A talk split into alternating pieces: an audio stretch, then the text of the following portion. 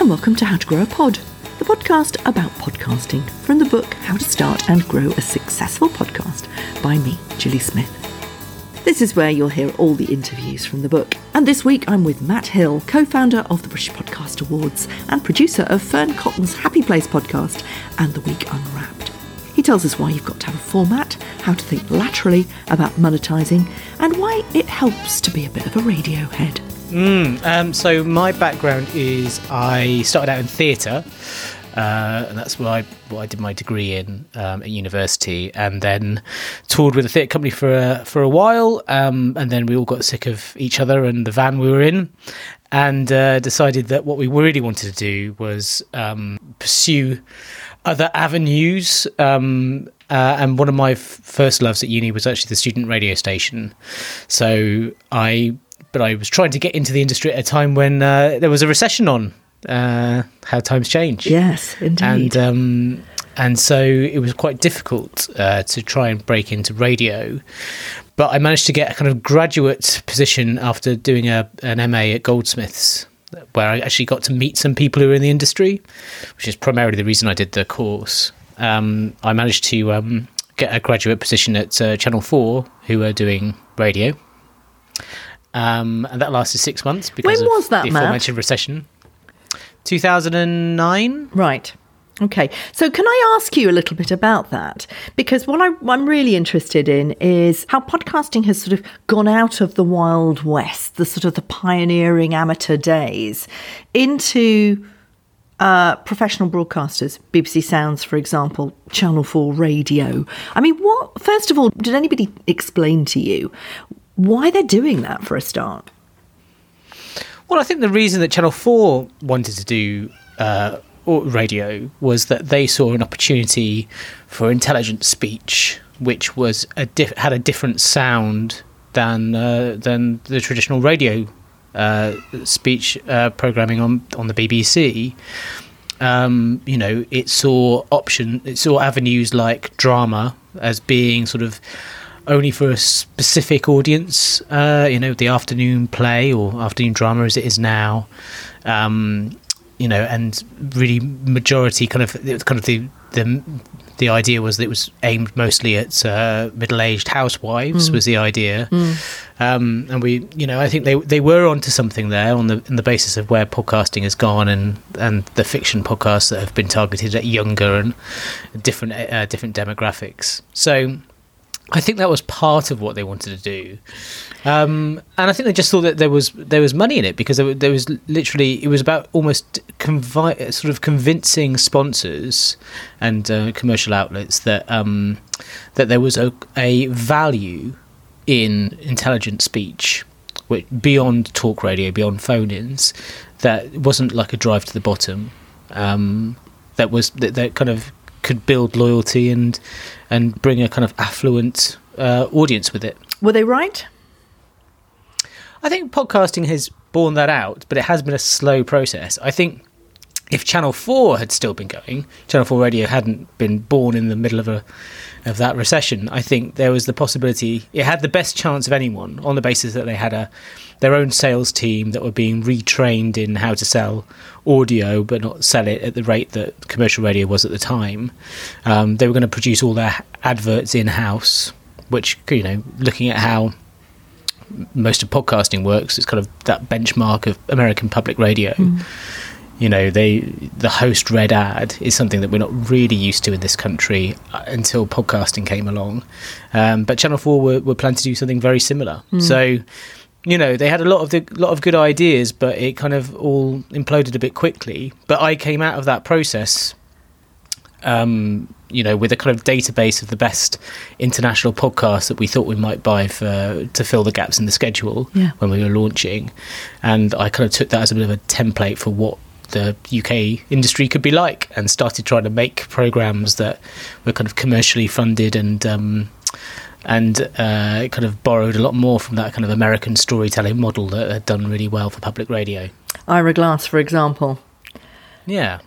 And I interviewed Ira Glass last week about how storytelling, how that sort of non-fiction narrative has, it's given a voice to podcasting. There's something you can hear what a podcast sounds like, certainly in the American domain. And it's now been kind of taken on by BBC Radio 4. You know, I sent him a couple of examples, shortcuts, for example, Grace Dent's The Untold, those kind of ideas that are not podcasts but sound like podcasts.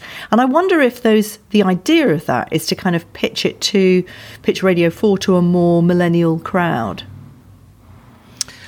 Yeah, I think it's very much about where the gaps are. And I think both in North America and in the UK, the idea has been to try and target millennials and what Radio 4 would call the replenishers, like people who aren't ready for Radio 4 yet, but give them time, they will be. Well, they should be having programs made for them right now, and that's the kind of impatient business model of podcasting, I suppose. But what I think is interesting about how the US and the UK and Canada differ, actually, is something a colleague of mine, Matt Deegan, has a good theory on, which is that, you know, in America, the thing that was lacking in public radio, in the radio market, was well-built, exceptionally like crafted documentary shows, the kind of which the BBC make quite a lot of. Mm. So in the States, you know, This American Life was obviously a radio show. Radiolab was a radio show, but they found new life as podcasts. And from that came this school of podcasting, the kind of Chicago school of storytelling, really. It was the same model, wasn't it? Which bred, you know, the Gimlet stable and everything that Jad Abumrad does. You know, all those great shows came from a kind of gap in the market they wanted to fill.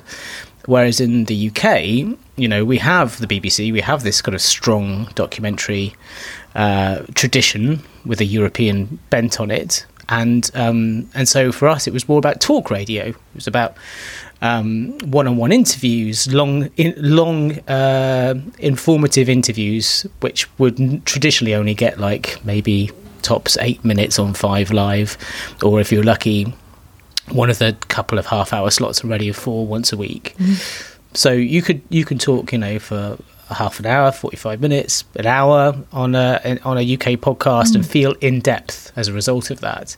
And that's normally why a lot of podcasts tend to average around sort of 35, 45 minutes, because they just have to feel slightly longer than a Radio 4 show to sound very different, yeah, I think. Yeah, and that's what you do mainly now, isn't it? So Fern Cotton, as an example, somebody who has a particular kind of persona on Radio 1 and Radio 2 has a totally different persona.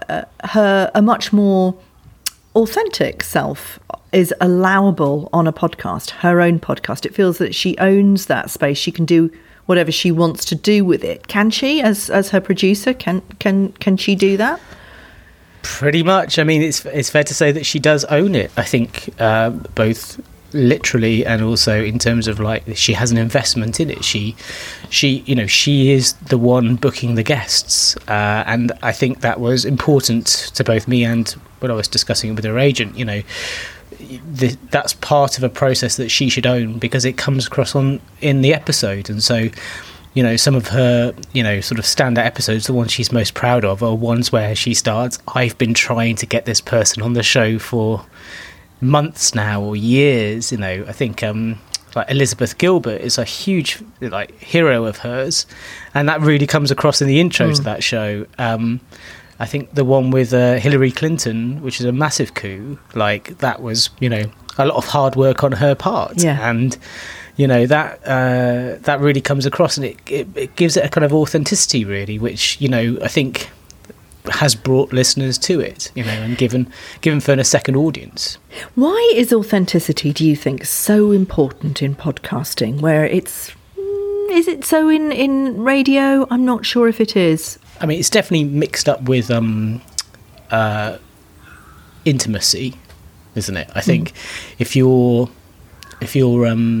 being true to yourself in whatever form that is, I mean, there's always a bit of artifice about it, but I suppose there's less and less artifice the more you get down to one single voice. So there's so many more auteurs in podcasting because it's so easy to produce and write and present on your own, that, you know, it's really about that one-to-one connection with your listener.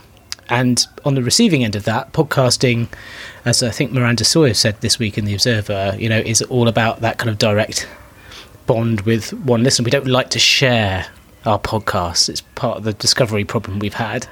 But you want to slip your headphones on and listen directly to them. So I think part of that authenticity is just being that friend and being there for you every week and forming a relationship. And if you were to lie to your friends, they probably wouldn't hang out with you. So, you know, that I think it's all just tied into that very personal relationship. Yeah, somebody said that it's actually because if you're wearing earbuds, it's in your body, you know, noise cancelling headphones, it's in your head. Most people will listen to a podcast still with their headphones on in a way that you wouldn't listen to radio. Radio probably is on in the background a little bit. It doesn't matter so much. It's not a personal connection. I wonder how that happened in the first place. Who do you blame for that? Well, I don't know. I think podcasting had a crack of the whip before it really became an iPod, iPhone, like a mobile-oriented response. You know, it was incredibly difficult to listen to podcasts on a desktop computer, but you could do it. But they just didn't seem right to have them playing out of those devices. It felt like very much a medium that was meant to be consumed whilst you were busy doing other things. And if it was on your, you know, if it was coming out of a speaker, you could only be certain things, the same things that radio were for. But as soon as you could basically hit play and take it with you on a commute underground or through train tunnels or whatever, or similarly, you know, when you were cleaning or running or whatever, you know, the convenience of it being on demand tied with the fact that it was habit forming, so you could listen to it on your weekly exercise routine or whatever, that I think was part of the draw for a lot of people. And I think now I still say, you know, when we're building new shows, it's like that launch day doesn't, even though it's still on demand, you know, and you could listen whenever you like, you need to give your listeners a bit of a helping hand and at least give them a good time of the week that it launches to tie into their routine. So are you more of a weekend show? Are you more of an evening, like coming home from work show? Are you more of a kind of like briefing for the week or roundup of the week? That will dictate what kind of time of the week you should release your show. And I think that intimacy of the headphones is part of that that kind of habit forming. What personal routine am I going to do to add into this, you know, this podcast? How is it going to be enhanced? Yeah, that's excellent. I can think of Radiolab episodes from like 10 years ago and exactly where I was when I heard them, you know, what train station platform I was on. Yeah. And that, you know, I think is remarkable. Yeah, absolutely. Bang on. Absolutely. Let's talk a little bit about producing. Going back to what you were talking about with Fern, she owns it. She knows what she wants to talk about. How do you actually produce her? Does she send you the WAV file and you edit it, or do you work with her on focus, framing? She's a pro. She's been doing it forever. She's been presenting radio forever. She knows what to do. What does a podcast producer do with somebody like Fern Cotton? Well, I can tell you what this producer does with someone exactly like Fern Cotton, because that's, I think, the way any producer has to work with any talent and to create their show. You are filling in the gaps, really, and those gaps might be things that they want to they don't want to do because they're boring, or it might be things that they can't do because their skills lie elsewhere. So my job as producer, I think, is to fill in those gaps to create a fully rounded, high quality production. So my role really begins once the guest is booked and we've met for the interview. So Fern will book the guests and she will write the questions and set the agenda.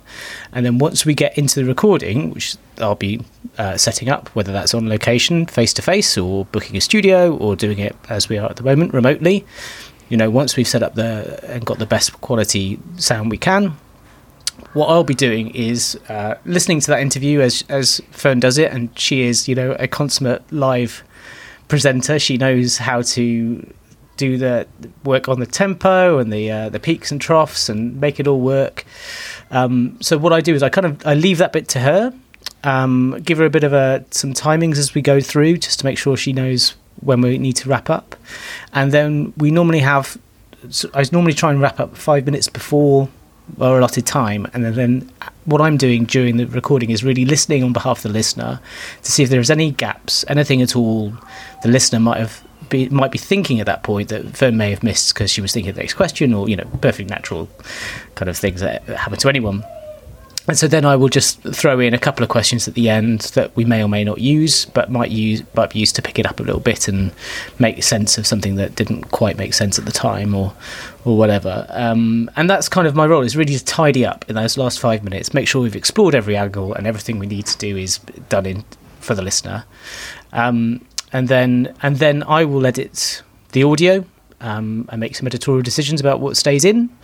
I might flip around a few of the questions, but actually most of the time it's quite free-flowing and we keep it chronological, just basically DM.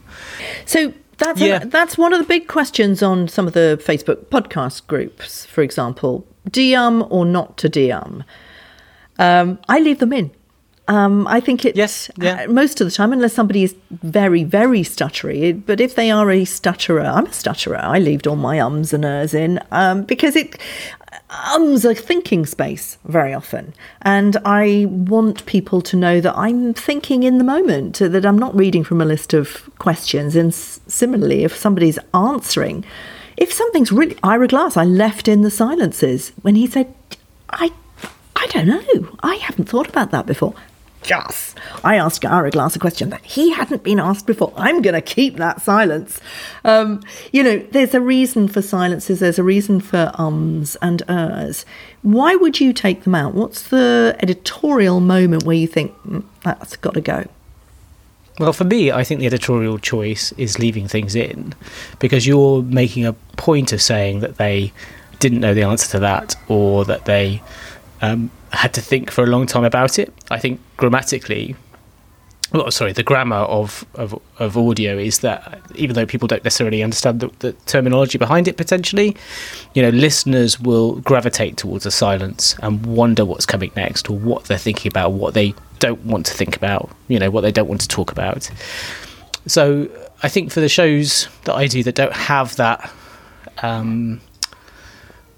there's nothing to hide. I mean, I think one of the things with a few of the podcasts I do is we make a really clear point of saying we're not actually trying to screw anyone over here. This isn't meant to be sort of gotcha journalism. We want to have an honest conversation. We want you to be open about that. And so we're going to provide the sort of like the best version of your story that we can. And so we will edit that so that it is told in the most entertaining and sort of efficient way possible. That's the idea. It's more about, when we do leave things in, it really matters. And I do like to do that when we want to make a point of showing that it was a tough question, or it needed some nuance to answer and they really wanted to think about it. I think those are all really good reasons to leave things in. But if it's just that's the way they are, and it takes them a couple of goes to get to the right answer, I'd rather cut the first couple of false starts out and then get to the bit where they say what they mean. Good advice. The $1 million question. How do you grow a successful podcast? Fern Cotton's always going to have thousands of listeners, but it's not the only podcast that you do. Give us an example of a podcast that you started that didn't have a big name attached to it, and how you grew it into something that would be successful, and what that means to you. Yeah, there's a few technical points. I'm not sure if this one ticks all the boxes, but I think it might do. So about 3 years ago, I set up a podcast with The Week magazine called The Week Unwrapped. It's a current affairs show, and the point of the magazine is that they basically show you the best journalism from around the world, and depending on which country the magazine's in, that particularly that country's journalism, so the UK.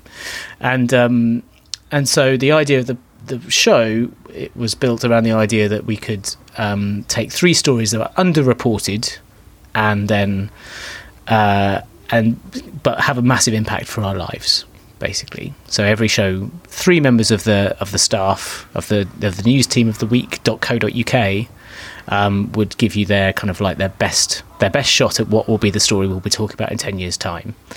So we brought in a great host, Ollie Mann, who I work with on a media podcast at the time, and now another one called The Modern Man. And we started making that show. It's the format has not changed, and the script barely does. You know, we change out the names and the stories change, but actually the template is very similar week after week. But what's really nice about it, I think, is that because we were the show that it was the current affairs show that wasn't tackling the same stories as every other current affairs show. We quickly found a kind of current affairs junkie audience. It quickly became their kind of like their second favourite current affairs show. So if you listen to Election Cast or Brexit Cast or whatever, this is the show they listen to next because you get a completely different list of stories. So you've got the kind of like the part two of the news kind of thing after the break. Mm-hmm. So I thought that was really important. I think the second thing that happened, that was really good was Ollie brought an audience with him. So his first and still his most popular show is Answer Me This, which he started with Helen Zaltzman like over 10 years ago. That had a pre-built UK podcast listenership before any other podcast really. And so we had a great kickstart from that audience, which gave it a real boost. It took The Week a long time to tell their audience about it. They're a bit nervous. The magazine and the digital side, you know, didn't always communicate to each other, so it took a while to even get like an advert in the magazine. But I think, whilst you might think, well, you know, good for them, how does that help any podcaster? I think it is really important to think about what's the low-hanging fruit, even if they're not podcast listeners. Who do you have access to on your mailing lists, your subscribers, in your other media, your brand? Where is that audience, and can you draw them to it first and foremost to give you that audience, that pre-built audience that you need? So we had The Week's audience coming on board now. We had Ollie's audience coming on board, and then I think the other thing that happened was we. Sort of slightly by chance, but what happened was we started talking about the show at like gatherings, like in terms of when we went to like media events or whatever, and we got the ear of a couple of great podcasters who just really loved the show. So I don't know if you know Pandora Sykes and Dolly Alderton at The High Low, but they really loved it. And so Pandora would often name-check us for a story that she'd heard about that week and mention The Week Unwrapped. And then suddenly we got this bump of the high-low audience coming to The Week Unwrapped, and then they stick around, and then the audience churns around. So I think that kind of, I suppose it's podcast influences, really. Mm. And I think traditionally the way of doing that was to just invite podcasters onto your show. But I think more important, I think, is podcasters listening to your show and telling their audiences about it. Yes, you know, just as a pure, authentic, not non-artificial attempt to, you know, garner favour and bring audiences with you. Yeah, so, word of mouth, and that goes back into what I was saying before about authenticity. There's something about podcasting, and maybe it is to do with that intimacy that requires authentic endorsement. It has to be real. It's very it also sorts the wheat from the chaff, which is my last question. In the great ocean of podcasts now, there are lots of little boats bobbing around and lots of great ocean liners, as you know, Spotify, and they are all part of the game now. There's a lot of money knocking around. Is the ocean an okay place for all of them to sail? Or is there a division between the haves and the have-nots in terms of podcasting? I suppose it depends on what you go into making your podcast for. So if it's for money, then certainly growing your audience is, to a certain extent, it's getting more difficult, in the sense that there are lots of other big beasts in that pool. But also there are a lot more shop windows, because those big beasts have demanded them. So not only have you got the Apple podcast front page now, you've got Spotify creating playlists, you've got PR companies set up primarily to plug podcasts in various broadsheets and tabloids. You've got the British Podcast Awards now. I mean, there are so many more outlets because the money has come into the industry, and there are opportunities there. I'm not saying they're necessarily equal opportunities, but they are there for the taking in a way. And I think, you know, if you're hungry enough, you can at least get into some of those places. Both Apple and Spotify have human beings curating their front pages. There's no reason why you can't push at that door. But I think the other reason is not just the money it's also the influence. So, you know, if you're a company, if you're a brand of any kind that wants to be seen as being on the front foot, if you're a progressive business trying to lead your industry, a podcast is a really strong place to start, because you can set an agenda which your rivals and your peers all listen to. And that's not about money. That's more about marketing, potentially marketing spend. But ultimately, it doesn't matter if you don't get into the Apple podcast charts, as long as you hit your really quality audience square on the nose. So, you know, having, you know, the 1,000 most important people in your industry listening to it is far more important than having 500,000 people that couldn't give a toss. Yeah, absolutely. Going back to right at the beginning of the web industry, it was all about niche, wasn't it? It was about fishing where the fish are. Your fish, the particular fish that you were after.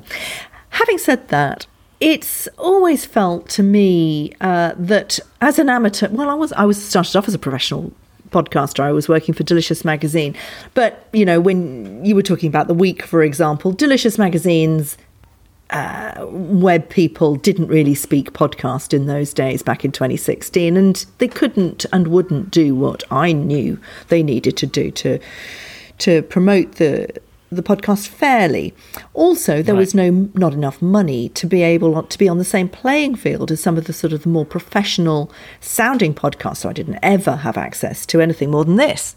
I've never had a studio in my life for any of the podcasts I've done. I like it that way now, but it did mean, I remember when I first met Sheila Dillon, and I was producing content that was very similar to the food programme. She comes from a completely different world. In fact, I ended up interviewing her, and we got a great interview out of her. But she just couldn't get her head around the fact that I was just literally holding a Zoom H4n in front of her and recording on Pro Tools on my laptop. It was a different beast. And I was nominated for a Fortnum & Mason Award up against The Kitchen Cabinet and The Food Programme. There was no chance in hell that I could ever be a winner on that one. And of course, the food programme won and always wins, pretty much. I did a show the year, I think it might have been the year after that, and we got nominated for Fortnum & Mason Award. That was all just recorded in the kitchen. It was a Guardian show called Let's Eat. That's right. That was the following year. Yeah. Following year. And we just recorded that all in our kitchen. I remember it. Just inviting people around. Yeah. And you know, I think they are surprised when those kind of shows pop up, for sure. Yeah. But, you know, so you've got a lot of podcasts vying for attention. You've got a lot of podcast awards now vying for attention.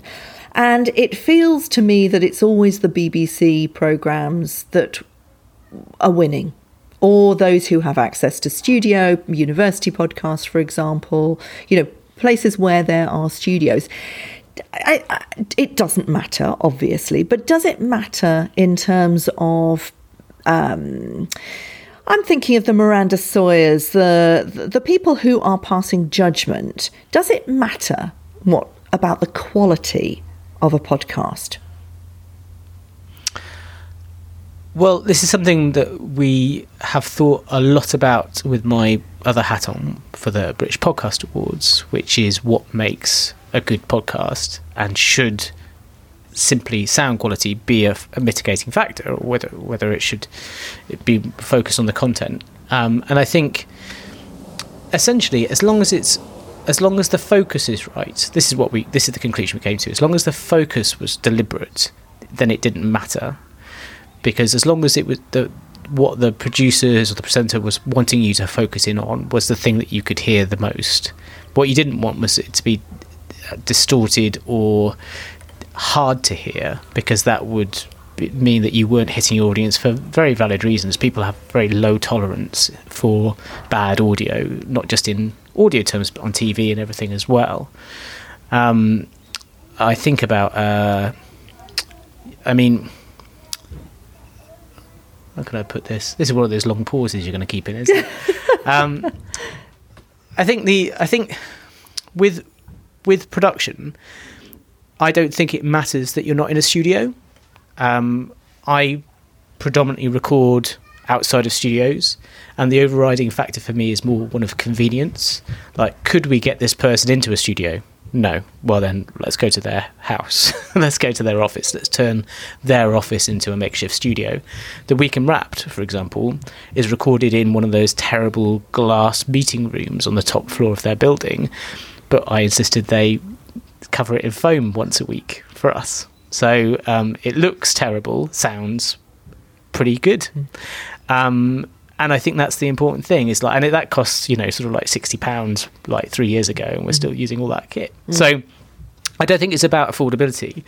I think with the Podcast Awards, I don't think it's true that the BBC win everything. And in fact, they've never won everything that the BPAs, and I don't mean that in a kind of like everything way. They've never won the majority. I can tell you now, the nominations this year are similar again. The BBC haven't won 50%, anywhere near 50% of the nominations for this year's awards, because there's a really healthy independent sector now, and of course other larger broadcasters are getting involved, but actually independents are still the majority of nominees. And last year the big winner didn't have more than 5,000 listeners before they came to the awards. So it's a different story now, but I suppose I'm thinking in terms of The Missing Crypto Queen or something like that, a wonderful long-running podcast, couldn't exist in any other way because it was so long. It was perfect for that podcasting format. Time equals money. If it wasn't BBC Sounds, how could anybody make something like that and go to those places, fly around the world? I would say that is a thing to cheer the BBC for rather than to lambast everyone else, on the basis that ever since Serial's first series, everyone has been looking for a show like that. Yeah.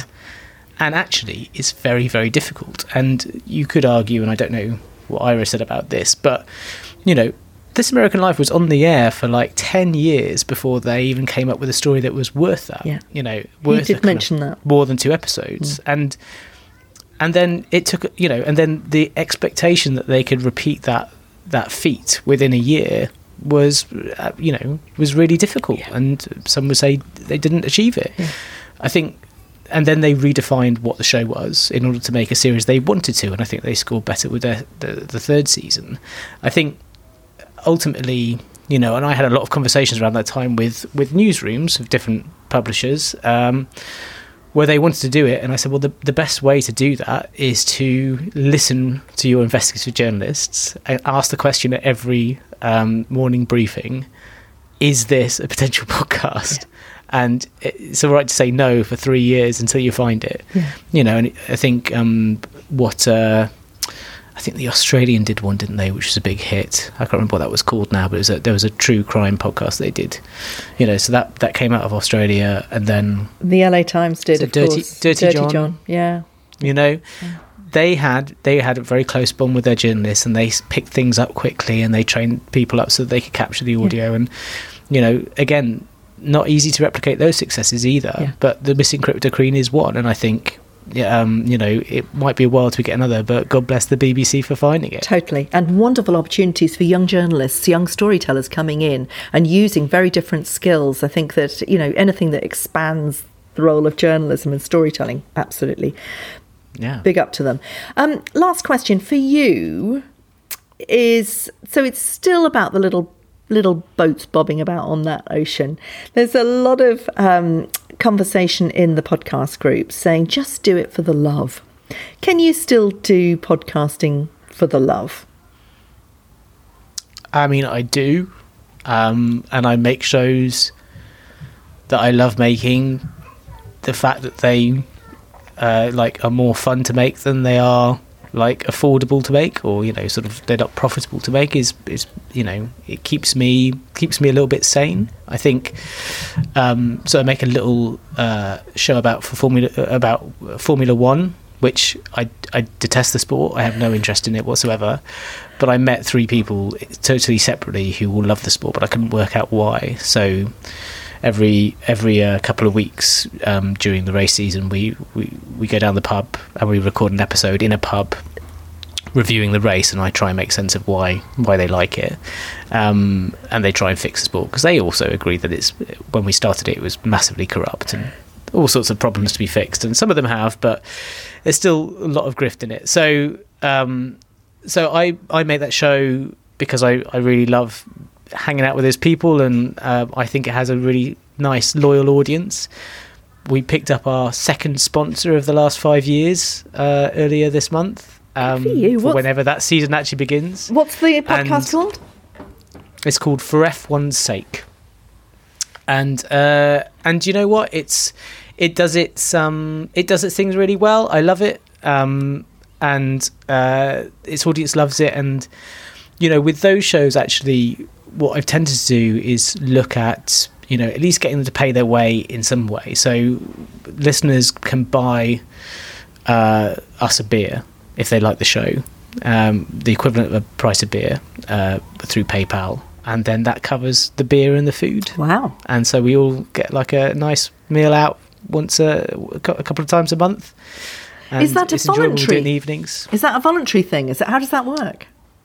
Yeah, so we kind of agree that we split everything four ways. We own it four ways, and then the money just pays for everything that we do around the podcast.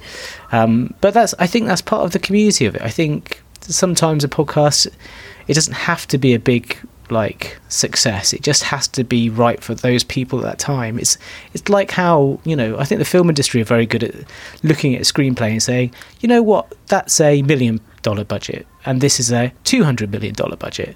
And I think with podcasting, we've got to think like that. We've got to think, well, what is the reasonable size of this audience?